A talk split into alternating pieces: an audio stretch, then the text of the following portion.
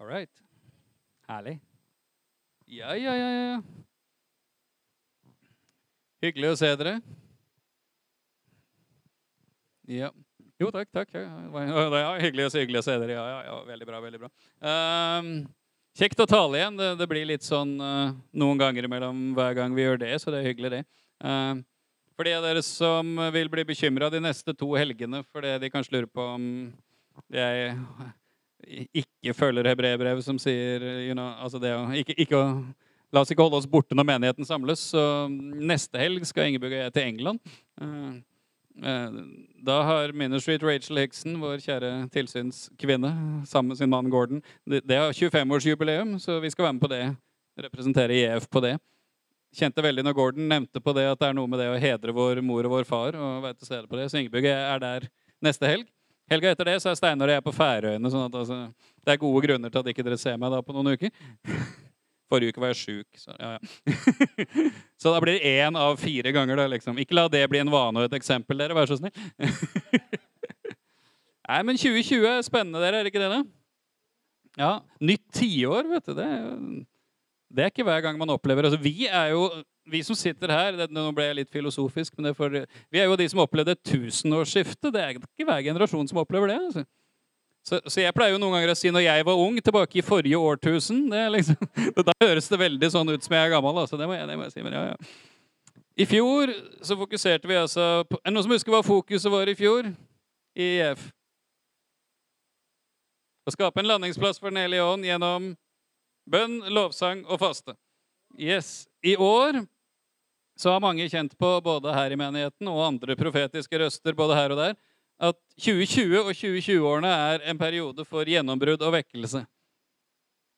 Det, det er lov å si amen til det. Altså. Det, det, det, er spennende, det. Uh, men det betyr ikke at vi skal slutte å fokusere på det vi hadde som fokus i fjor. For vi tror jo det at skal det bli gjennombrudd og vekkelse, så må vi fortsette å skape en landingsplass for Den hellige ånd. For det er i grunnen ikke vi som produserer vekkelse. Da, liksom. og, og det at noen profetiske mennesker kjenner på at det kommer, betyr ikke at da kan vi bare sette oss ned og vente, og så kommer det, slipper Gud en bombe i huet på oss når det passer han. Det er litt for kalvinistisk for de som liker teologi. men Hvis ikke så kan du bare ikke bry deg om det. Eh, eh, og så vil vi da fokusere spesielt på det som går på bønn og livet med Gud, mer sånn individuelt nå til å begynne med. Eh, vi lever i et veldig sånn individualistisk samfunn. Og det er meg og mitt og sånne ting. Men samtidig så er det, er det sånn at det vi gjør individuelt, det påvirker faktisk menigheten generelt. Jeg husker For mange år siden så hørte jeg en kar han var pastor i pinsemenigheten Baustevoll. Det kan det godt være han er fortsatt. En herlig fyr. Uh, han uh, vet, Pinsemenighet på Austevoll, det sier seg sjøl, det var ikke en fulltidsstilling. som alle annen jobb ved siden av alt mulig. Han hadde vært pastor noen år, men husker han sa i yngre dager Så, så sa han til Gud en gang «Ah, Jeg vet ikke om jeg orker å gå på møter i menigheten. Jeg. Så så Gud jeg syns det er så lite gudsnærvær, jeg syns det er så lite som skjer. Jeg blir egentlig bare frustrert, liksom. Ingen som har tenkt det noen gang? Nei, sikkert ikke. Uh, så opplevde han at Gud da sa til ham, jeg har hørt han si det, så, så jeg tror det må stemme. Hvis du hadde brukt like mye tid på å be for menigheten som du bruker på å klage på menigheten, så hadde møtene blitt bedre. Ouch, liksom. Ja. Det er liksom bare noe med hvor man har fokus. Og så er det rett og slett sånn at hvis Nå skal jeg si noe som kan oppfattes fryktelig negativt, men det er ment veldig positivt. Hvis hele gudslivet ditt består av at du får en touch av Gud på søndag, så blir det veldig kjedelig. Altså. Da, blir, da blir på en måte Det å komme på søndag blir nesten sånn der munn-til-munn-metode. Altså, få litt, sånn, få litt sånn kunstig opplivning en gang i uka. Men hvis det isteden blir at når vi kommer sammen på søndag, så er det et uttrykk for den gudsrelasjonen vi har i løpet av uka, så blir det faktisk mer av Gud når vi kommer sammen på søndag også. Nå skjønner jeg at livet har sesonger, og livet er travelt og tidsklemma og alt det der, altså for all del. Og alle er ikke så heldige som meg at man faktisk kan jobbe med dette her og få betalt for å drive med sånne ting. Jeg er veldig klar over det. Men noe er mulig uansett, er det ikke det? da? Det som er viktig for oss, det får, finner vi som regel i hvert fall litt tid til. Om ikke du har all tid i verden, så kan du i hvert fall finne litt tid. All right. Så poenget her er å oppmuntre, ikke å skape fordømmelse. Om jeg klarer det, det får vi se. Det, det får vi heller ta etter debrifen. Ja da. ja, da får vi be, da. Eh, forrige søndag snakka Steinar om det med å bruke tid og søke Gud, helst gjerne på morgenen. I Bibel og bønn og sånn. Så i dag vil jeg snakke om Bibel. Uh, og det kan kanskje være en selvfølgelighet. Men hvis det er det, så får du ta det som en bekreftelse på det du allerede vet. eller det du allerede driver med, og Hvis ikke, så kan du ta det som en oppmuntring.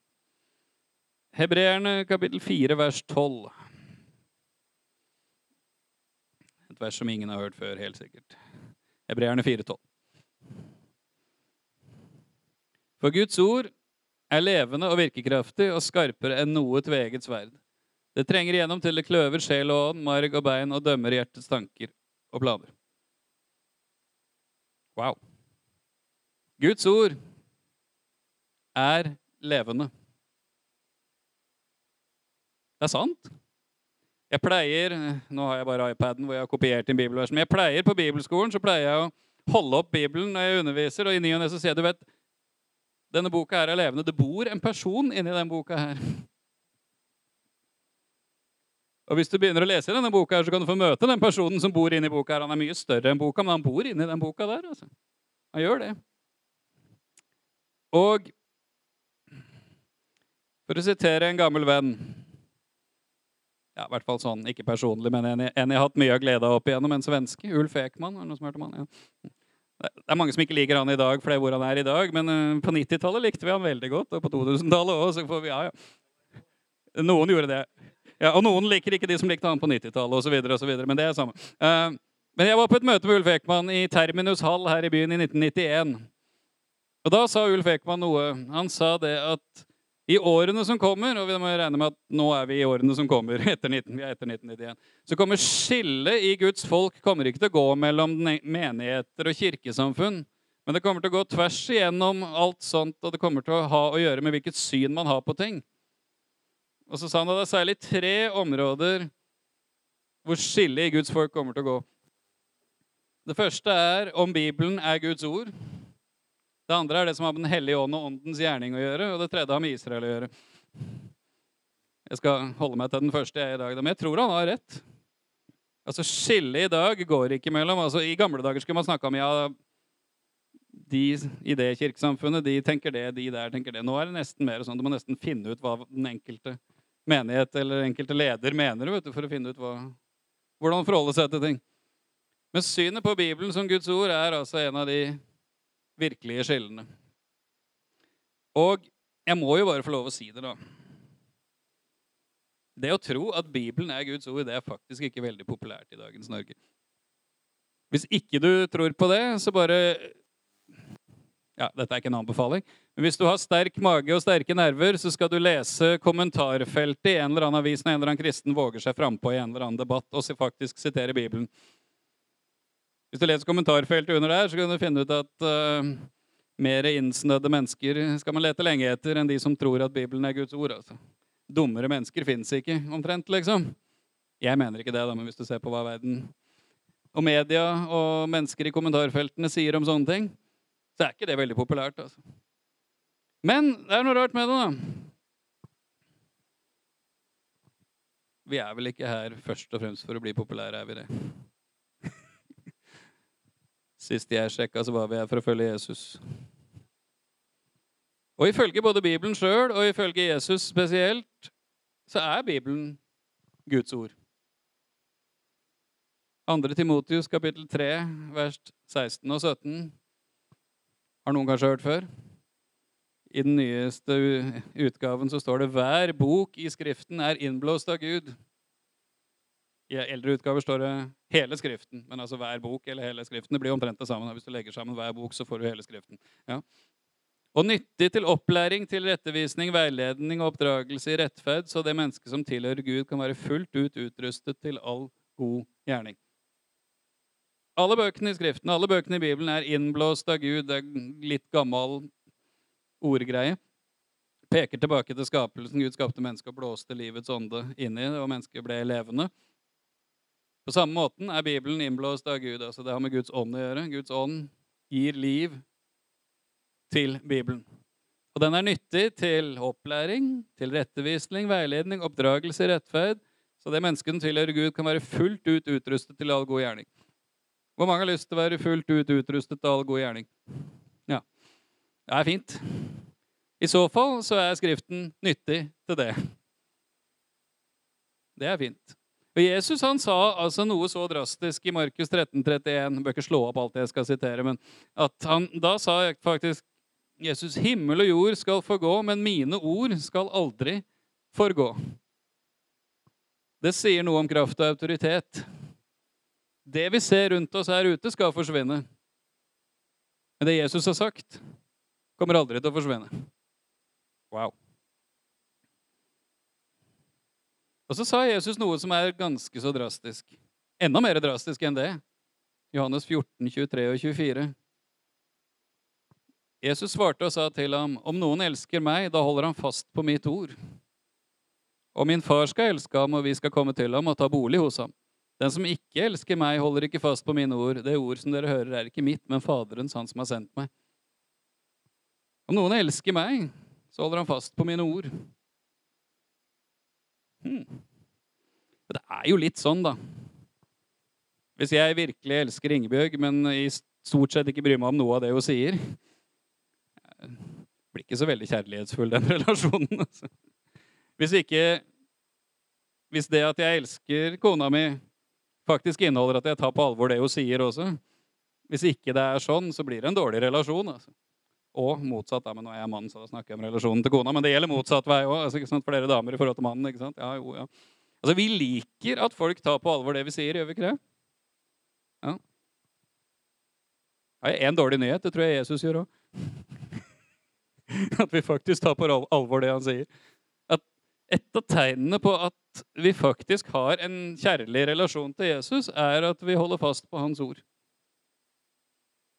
ikke jeg som fant på det, det var han som sa det.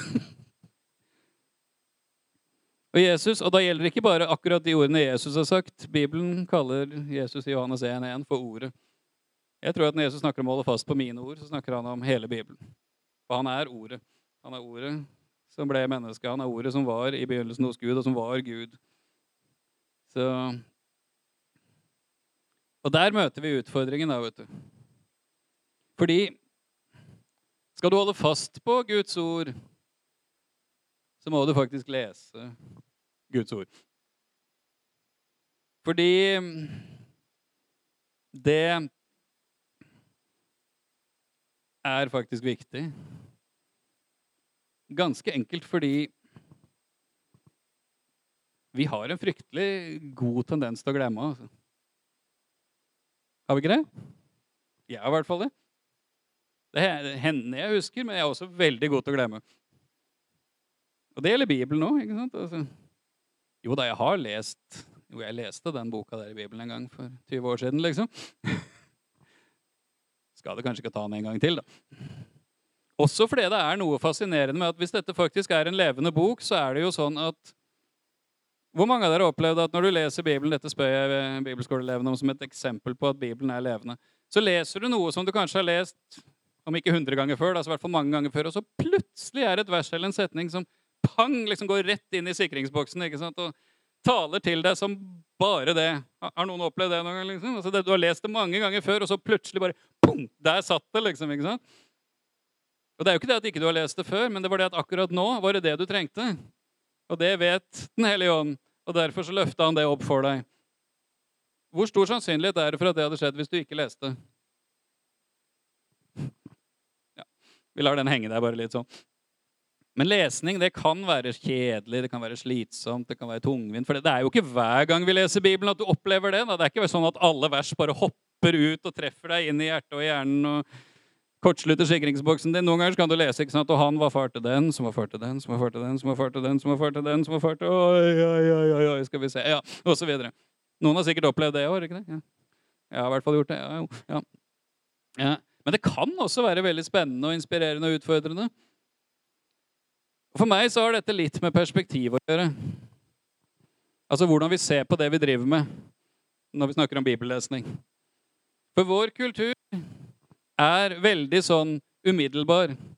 Jeg pleier å si at vi har en sånn instant-kultur. ikke sant? ja, Instagram eller sosiale medier. ikke sant? Altså, alt skal være bare et tastetrykk unna. ikke sant? Vi blir jo sint på fjernkontrollen hvis ikke han reagerer raskt nok på et eller annet. ikke sant? Eller, altså, uh, alt skal skje nå og med en gang. Vi vil ha Gjør vi noe, så vil vi helst ha direkte resultat av det nå. Og hvis ikke det skjer noe akkurat nå, når jeg har gjort det nå, da tenker vi ja, men da er det ikke noe vits i. Litt, litt sånn. Samtidig så, så, stemmer jo ikke det helt. Hvor mange av dere pusser tennene? Halleluja. Det, det, det er bra. Det, vi anbefaler det. Um, men uh, du vet, hvis du dropper å pusse tennene en dag, så skjer det jo ikke så veldig mye.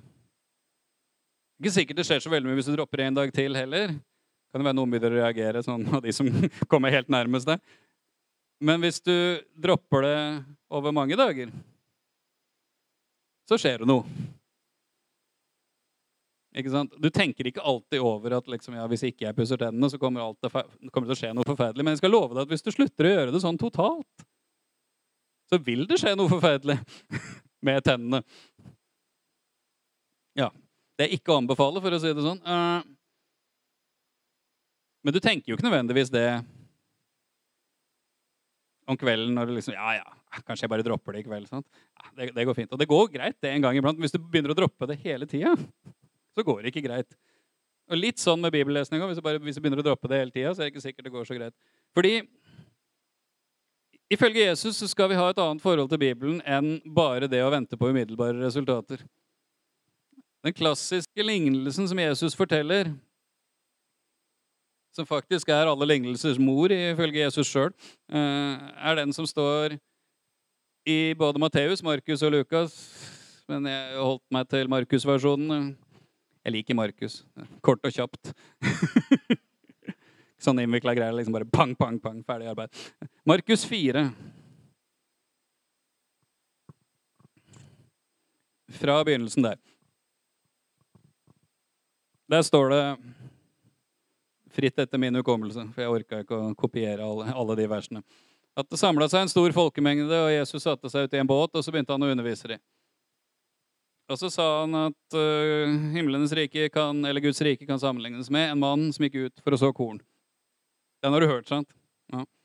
Og når han sår ut, da, så faller noe ved veien, og fuglene kommer og spiser opp. Noe faller på steingrunn spirer fort opp, men visner, for det har ikke rot. Noe faller blant torner. og Det vokser opp sammen med tornene, og tornene kveler det. Og noe faller i god jord og bærer rik frukt. Noe 30, noe 60, noe 100 fold. Og så går det en liten stund, og så sier disiplene Hva mente du egentlig nå? Hva er det du prøver å si? Fordi Jesus er jo så merkelig i måten han underviser på, at han, han forteller en helt dagligdags historie. Altså, Det der er jo ikke en dagligdags historie for oss. De fleste av oss er ikke oppvokst på gård. Og om det var det, så har man i hvert fall såma, såmaskin i våre dager. ikke sant? Så Du har aldri sett en såmann gå rundt og så, du. Men disse gutta her ja, altså, Peter og Jakob og Johannes og sånn hadde jo sett dette her mange ganger. Det var jo bare å rusle rundt på landsbygda, det, så så du det både titt og ofte. Så Jesus forteller jo egentlig en historie om noe som har skjedd mengder av ganger. Men så veit de at det er Jesus, da. Så de skjønner jo det. Han må jo mene noe mer med dette her. Og Det er der vi kommer til det at det er alle lignelsers mor. For da sier Jesus hvis dere ikke forstår denne lignelsen, hvordan skal dere da forstå alle de andre? Så Det tyder jo på at her, hvis vi får tak i noe her, så, er det hjelpsomt for de fleste. Og så sier Jesus såmannen sår ordet. Altså Guds ord. Logos, står det. Guds ord. Og så står det da det som falt ved veien. Det er liksom da, Du hører ordet, men djevelen kommer og stjeler det med en gang. Det får ingen effekt. De som havner på steingrunn, der, da holder ikke folk ut i forhold til det. Sånn at da med en gang noe blir vanskelig, så visner det. Det bærer ikke frukt. Det som faller blant torner, det er de som tar imot ordet, men så er det alle mulige ting som kveler dette her. da. Denne verdens bekymringer, lyst og alt mulig, og livet ellers, eller ja sånne ting, kveler dette her. Men så har du også de som tar imot ordet og tar vare på det i et godt hjerte. Da bærer det frukt. Mye frukt. Og Jeg har hørt mange forskjellige taler om denne eh, lignelsen her. Så, såpass mange at det er sikkert mange av dere som tenkte å nei, åh, skal vi snakke om den igjen? Men De fleste talene jeg har hørt om denne lignelsen, her handler enten om at ja, vi må være gode til å så, vi må passe på at vi sår i gode hjerter. altså så får du en sånn evangelisttale. ikke sant? Altså, du må så hos de som er åpne for det. Eller sånne ting. Eller så får du den der talen fy, fy, pass deg så ikke du er som de som er ved veien. eller altså, må ikke være steingrunn, og det må ikke være torner. Og, ikke sant? Men ingen av de er jo poenget i historien. Poenget med historien er jo sluttresultatet. At hvis noe faktisk blir sådd i god jord, så bærer det vanvittig frukt. Jeg mener, hvis vi hadde hatt en eller annen investeringsmulighet som gjorde at for hver krone du satte inn, så hadde du fått 30, 60 eller 100 ganger igjen, da hadde du brukt alle penga dine på det. altså. Det er ganske mye bedre enn høyrentekonto i en eller annen sparebank i våre dager. altså. Det er ikke snakk om noen prosent, det er snakk om ganger. ikke sant? Og Poenget i dette her er altså at hvis vi tar imot Guds ord på rett måte, så har det en enorm spirekraft som vil bære skikkelig med frukt. Det er det han sier. Som han sår ordet. Det vil si, når du leser Bibelen, så leser du noe som har en kraft i seg som kan multipliseres 30, 60 og 100 ganger i livet ditt. Og det må du tenke når du leser Bibelen. Da er det faktisk en investering for livet å lese Bibelen. Ikke bare liksom, ja, jeg er jo kristen, så jeg må jo lese Bibelen. Hvis ikke så blir kanskje Gud sur på meg. eller... Gud elsker deg 100 om du så aldri åpna Bibelen din igjen. Men det kan være du får mer ut av kristenlivet ved at du faktisk tar til deg av Hans ord. Men her ligger også da utfordringen, sant? fordi ingen, Jeg tror de fleste av oss ikke er bønder. Selv om Ja. Selv om Sindre og Ragnhild skal jo bli det etter hvert, hvis noen av de fortsatt er her inne. og sånn. Ja, Sindre, ja, ja. Ikke sant? Altså. Men jeg husker på barneskolen så klipte vi av melkekartonger, og så putta vi jord oppi, og så sådde vi et eller annet oppi der. Hvor mange var med på noe sånt på barneskolen? Det er sånn klassisk norsk. liksom sånn, i hvert fall hvis du er over en viss alder. Hva var det vi sådde av blomkarse eller et eller annet sånt, eller noe sånne greier, og så smakte helt pyton, men som frøken tvang oss til å spise og sånn. Ja, uh. Men det jeg også husker med det, er jo det at vi sådde, da, og så vanna vi i ny og ne. Men vi, vi forventa jo ikke at den dagen du sådde, så kom resultatet. Det tok flere dager, og så plutselig kom det en liten tust. vet du. Og Så fortsatte vi, og så gikk det flere dager, og så ble det litt lenger, og så ble det litt lenger, og så plutselig var det en liten plante der. vet du. Og her ligger utfordringen i det at vi er så umiddelbare. Vi vil ha resultat med en gang. Mens Jesus snakker om at hvis ordet blir sådd i oss, så tar det tid. Og så vokser det fram noe som er mye mer enn det vi faktisk tok inn. Uten at vi vet hvordan det foregår. Når vi går lenger ned i Markus 4, så har Jesus en greie med å ikke sette lys under en skjeppe og litt sånn forskjellig, og mm, den som har ører og hører og sånn. Og så kommer han til en historie om en bonde fra vers 26. Og han har fortsatt på samme tråden. altså Han har ikke begynt på en ny historie. Han sa med Guds rike er det som når en mann kaster såkorn i jorden. Det ligner jo på såmannen. ikke sant? Han, i jorden. han sover og står opp natt og dag, og kornet spirer og vokser så høyt. Hvordan det går til, vet han ikke. Av seg selv bærer jorden grøde. Først strå, så aks så fullmoden korn i akset. Men når grøden er moden, sender han straks ut sigden, for høsten har kommet. Egentlig så høres det jo litt interessant ut for meg. Altså, Å være bonde vil si at du holder på med noe du ikke har peiling på. Ikke sant? Hvordan det går til, det vet han ikke. Han vet bare at hvis han gjør sånn, så får han det resultatet. Og da kan han høste etter hvert. Ikke sant? Og det er litt sånn med den prosessen som Guds ord gjør i oss. Hvis vi gjør vår del, hvis vi sår rikelig med Guds ord inn i oss, så vil det slå rot, det vil spire, det vil vokse, og det vil bære frukt. Selv om vi ikke har peiling på hva som foregår. Vi vil så veldig gjerne ha peiling, vet du. Og vi vil så veldig gjerne ha umiddelbare resultater, men det kan ta litt tid. Så da må vi altså lese, og så må vi faktisk da tro at vi tar imot noe som er levende og virkekraftig og har spirekraft i seg. Og så bare la det få lov å holde på. Og så vil resultatet komme. Ikke med en gang, men det vil komme før eller seinere. Så får det være opp til Gud når resultatet kommer. Alf Kåre. Nå skal vi få et lite vitnesbyrd fra Alf Kåre på akkurat det her. Ja. De fleste her inne har hørt om at eh, Guds ord er mat. Det er noe vi spiser. Og eh, spiser vi eh, mye mat, så blir vi feit. Og som regel så er det litt negativt å spise for mye mat.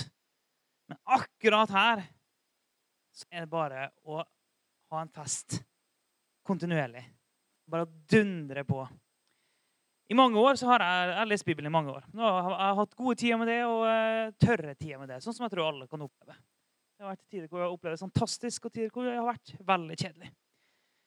Um, og i, i, den sesongen jeg er i livet mitt akkurat nå, så uh, Som Steinar snakket forrige, forrige, søndag om uh, bruk time good Gud på morgenen. Og, og det, det, støtter jeg 100 Men det er litt vanskelig å få fantastisk sånn deilig tid good morgenen når ungene som regel er oppe sånn før halv seks. For, liksom, jeg er ikke så heldig også, at jeg gidder å stå veldig mye før det. Da tenker jeg at da får Gud heller bare vente. Eh, da får jeg vente til kvelden. Jeg er ikke mer heldig enn det. Kanskje noen av dere er så heldige at dere står opp da. Gud velsigne dere. Da kan dere gjerne komme og be for meg etterpå. Så det, da må jeg finne andre måter, og det, det, det går bra. Men eh, livet ser litt annerledes ut nå enn før, når jeg eh, hadde mye mer tid, og fikk mye mer tid da i Guds ord. Men det som er så fantastisk å merke i dag, er at på en måte så har Guds ord aldri vært så levende for meg som i dag. For jeg merker så tydelig hvordan jeg i dag lever på alt det jeg har spist gjennom mange, mange, mange år. Eh, I historien om eh, Josef og farao så var det det med at eh, de skulle få sju gode år. Eh, så de skulle lagre opp med korn, og så kom det for å være klar for sju magre år. Og Det er ikke en profeti for livet våre at vi må få liksom magre år. det er ikke det som er poenget. Men når vi er trofast, og vi spiser, og vi fyller på, fyller på med Guds ord, enten vi føler noe eller ikke føler noe, så fyller vi opp lagrene våre. Det kornlageret fylles opp, og en kan trekke ut av det når det er sesonger som er litt mer mager. Og det har vært, Jeg har jo alltid opplevd liksom gode ting med Guds ord, men det har aldri opplevd sånn som det oppleves akkurat nå. Når det er litt mer intenst enn det har vært før. Og bare det å merke hvordan hjelper meg liksom. Jeg kan på en måte kjenne det som en sånn generator inni magen min. Men Guds ord det virker faktisk. Det virker kraftig inni meg. Og Det er ikke, det er ikke nødvendigvis det jeg la oss i går, men det er det jeg la oss for fem år siden. Så Det er en oppmuntring til alle at det, den investeringa han gjør gjennom flere år, når det er fantastisk, når det er litt mer tørt, det kaster av seg. Yes, amen. Mm -mm. Eller for å sitere gode gamle Charles Spurgeon Hvordan kan kristne si at Gud ikke taler til dem, og deres bibel er lukket? Ouch. Jesus sa til disiplene i Johannes 14 en gang, vers 25 og 26.: Dette har jeg sagt til dere mens jeg ene er hos dere. Men talsmannen, Den hellige ånd, som far skal sende i mitt navn, skal lære dere alt og minne dere om alt det jeg har sagt dere. Og les det? sånn? Mm -mm. Og For disiplene så gjaldt det direkte. Jesus hadde sagt veldig mange ting til disiplene. Og Jesus visste at sannsynligheten for at de kom til å glemme en del av det, var ganske stor. Derfor så kom da Den hellige ånd for å minne dem om det Jesus hadde sagt. Men jeg tror at Den hellige ånd gjør sånne ting fortsatt. Han minner oss om det Jesus har sagt. Men sannsynligheten for at Den hellige ånd minner deg på noe Jesus har sagt, eller noe fra Guds ord, er mye større hvis du har lest det, enn hvis du ikke har lest det. altså, hvis du tar til deg Guds ord, så har du et forråd av ting som Den hellige ånd kan minne deg på. Hvis ikke du har det, så kan Den hellige ånd tale til deg òg, men så kan du seinere oppdage å ja, det var det Den hellige ånd sa, og det sto faktisk i Bibelen. Det var jeg ikke klar over. så, oi, kult. Uh, En som opplevde det, var en, en mann som jeg har hørt noen ganger, som kan sterkt anbefale. I hvert fall hvis du vil ha en god latter og, og god undervisning samtidig. En som heter Larry Randolph. Finn noen taler av han på nettet. Det, det, det er verdt å lese altså. eller høre. Noen temaer han snakker om, fins det andre som underviser like bra i, men de gjør det nærmere ikke så morsomt som regel. Altså, jeg, jeg, har ledd av han noen ganger så jeg nesten har kjørt av veien når jeg har hørt på serier. men, men, det er jo så. Uh, han, han, regnes som type profet. Uh, og når han var ganske ung og ønska å komme inn i det, mer av det der med det profetiske, så, så gikk han og snakka med en kar som hadde mer erfaring på dette området. Så jeg vil, jeg vil komme mye mer inn i det som har med det profetiske å gjøre. Og da sa denne personen, dette har jeg hørt han sitere sjøl, ja, men da, vet du hva du skal gjøre da? Da skal du lære deg Efeserbrevet utenat. Da kommer du mer inn i det profetiske. Han tenkte det var det dummeste han hadde hørt. Men han gikk nå hjem og gjorde det, og jammen skal du se, han kom mer inn i det profetiske. Du vet, Det er den samme ånd som har inspirert Guds ord, som er profetiens ånd. ikke sant? Altså Det er Den hellige ånd. så ja. Og vi i Jesusfellesskapet vi er opptatt av det som har med Den hellige ånd å gjøre. er Vi ikke det? Vi er veldig glad i Guds nærvær. Vi er glad i åndens gaver, det profetiske, alt mulig sånt. Men alt sammen må være forankra i Bibelen. Og det må komme ut derfra. Så ikke skal vi bli styrt av følelser og opplevelser eller mangel på følelser og opplevelser på en sånn måte at vi velsigner ting som Gud ikke er for, og, og sier nei til ting som Gud er for. For vi må vite hva det står i Bibelen. Eller som Jesus sa Det står skrevet 'Mennesket lever ikke av brød alene, men av hvert ord som kommer fra Guds munn'. Hvem sa Jesus det til? Mm, til djevelen. Og Det er også en fin ting. Jeg tenkte på den historien, det har du helt sikkert, og hørt, sikkert hørt hundre ganger. Men når Jesus blir frista av djevelen, hva svarer Jesus djevelen med hver, hver, gang? Det står skrevet. Mm, han svarer djevelen med ikke sine egne følelser, ikke sine egne gode ideer. Han, han svarer djevelen med det som står skrevet. Hvorfor det? Fordi det har større autoritet enn det meste annet. Ordene som noen sier, autoriteten til de ordene, har ikke først og fremst å gjøre med hva som blir sagt, men hvem som sier det. For eksempel når du var barn. Hvis en eller annen fremmed voksen hadde sagt til meg 'Fredrik, kom hit', så hadde jeg jo kanskje tenkt hva er det for en fyr? Hva i alle dager vil han med meg? Men hvis min egen far hadde sagt det, så Ja, ja, jo, ja. Ikke sant? Altså, han hadde en autoritet i mitt liv, sant? Hvis jeg hadde sagt til deg Du har en ehm, Det er opprettet en bankkonto i ditt navn med 10 millioner kroner på. Da hadde du ledd av meg, ikke sant? Jeg har ikke 10 millioner kroner. ikke sant? Altså. Men hvis Kjell Inge Røkke hadde sagt det til deg da hadde du kanskje tenkt deg litt mer om Altså, Ordene som blir sagt, er ikke poenget. Poenget er autoriteten til den som står bak ordene som blir sagt. Og Derfor er Guds ord så mye mer enn noe annet. Fordi autoriteten til han som har sagt det, er så mye større. Gud skapte verden. Det hadde vi om på bibelskolen nå i uka. Skapelsen. Ikke sant? Hvordan skapte Gud verden? Han sa. Guds ord. Levende virkekraftig. Det har autoritet langt utover alle mulige andre ord. Og kosthold er viktig. Mennesker lever ikke av brød alene. Nei, i våre dager gjør vi jo ikke det i disse anti... Et eller annet uh, gluten, vegansk, whatever. Uh, vegetarianske tider. Så mennesker lever ikke av brød, kunne vi sagt i våre dager. Vi lever av erstatninger og tralala. Men ja. Men, uh, men hele poenget er at det er snakk om mat, ikke sant? Og vi lever ikke bare av fysisk mat, men av hvert ord som går ut fra Guds munn. Kosthold er viktig, og det gjelder også for kristne, at vi skal ta til oss av Guds ord. At vi skal spise av Guds ord. Vi spiser mat. altså Hvor mange av dere spiser mat også når dere egentlig ikke føler for det? Ja. Noen av oss spiser litt mye mat når vi ikke føler for det, men altså, ikke sant? Altså, ja. Men hvor mange av dere vet det at altså, jeg er gift med verdens herligste kone.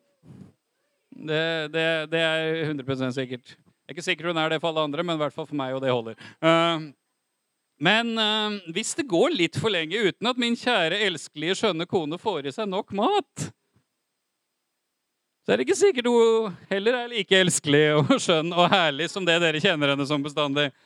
Ikke sant, Ingebjørg? Det samme gjelder for meg, altså, for all del.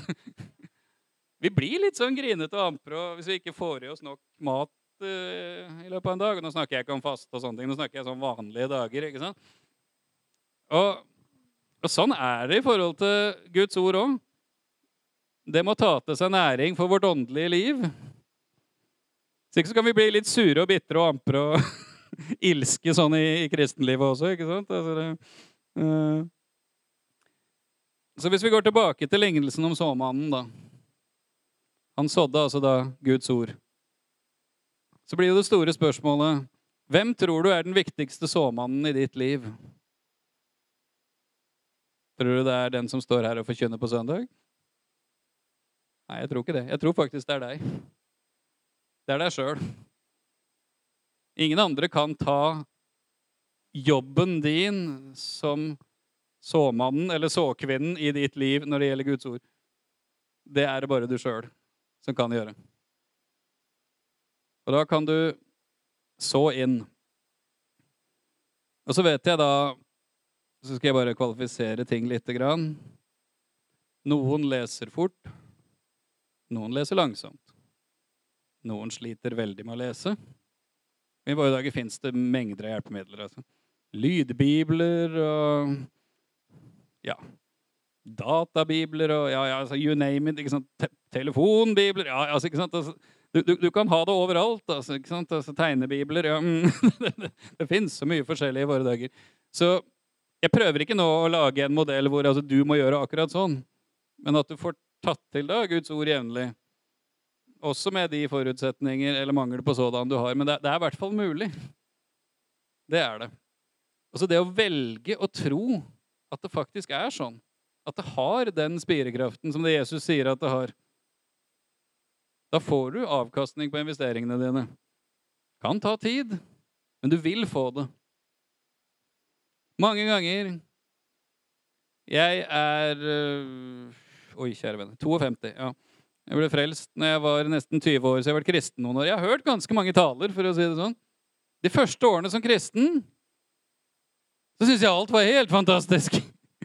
Det var liksom, oi, oi, oi, Så begynte jeg å lese litt mer i Bibelen sjøl etter hvert òg. Så fant jeg at det var ikke alt som ble sagt, som var helt fantastisk. Altså, ikke sant? Gikk på bibelskole, vet du. Den var ikke sånn som bibelskolen vi er her. For der kom det veldig mye rart. Jeg slukte omtrent alt rått, jeg. For jeg hadde jo ikke peiling, sant? Men jeg fikk noen flere år på baken og hadde lest litt mer i Bibelen sjøl, så kunne jeg tenke at det der som jeg lærte der, nei, det stemmer ikke. I våre dager så er det nesten litt sånn Noen lanserer et eller annet. Så veldig ofte så er det bare en sånn ryggmargsreaksjon på liksom Nei, men hallo, det der er ikke rett. Eller hm, det der må jeg sjekke litt mer opp i. Eller ja, nei, men dette, selv om det kanskje høres litt uvant ut, eller sånn, jo, men altså, i forhold til hva som står der eller der, og ut fra det eller det, jo, jeg tror, ja, jo, altså, ikke sant? Fordi man har tatt til seg av Guds ord over mange år. Da får det plass, og det vokser. Og det gjør at du får et filter for hva du tar inn, og hva du ikke tar inn, som blir mer og mer utvikla etter hvert. For eksempel. Men det er bare én dårlig nyhet med dette her. altså. Ingen kan gjøre dette her for deg. Det er bare du som kan. Og talen slutter ca. der. Ingen kan gjøre dette for deg. Ingen kan være din såmann eller såkvinne. Det kan bare du. Kornet er der. 66 bøker fordelt på Det gamle og Det nye testamentet. Jeg husker ikke hvor mange sider, men såkornet er der. Jordsmonnet er der. Og Du skal ikke lure på om du har et godt hjerte som Jesus kan så i. Hvis du har tatt imot Jesus, så har du et godt hjerte. Du er født på ny, du har fått Guds ånd. Du har et godt hjerte. Så alt er til stede for at noe kan sås, og det kan vokse, og det kan bære rik frukt. Men ingen kan gjøre det, verken for meg eller for deg. Men gjør vi det, så kan det bli veldig bra. Amen.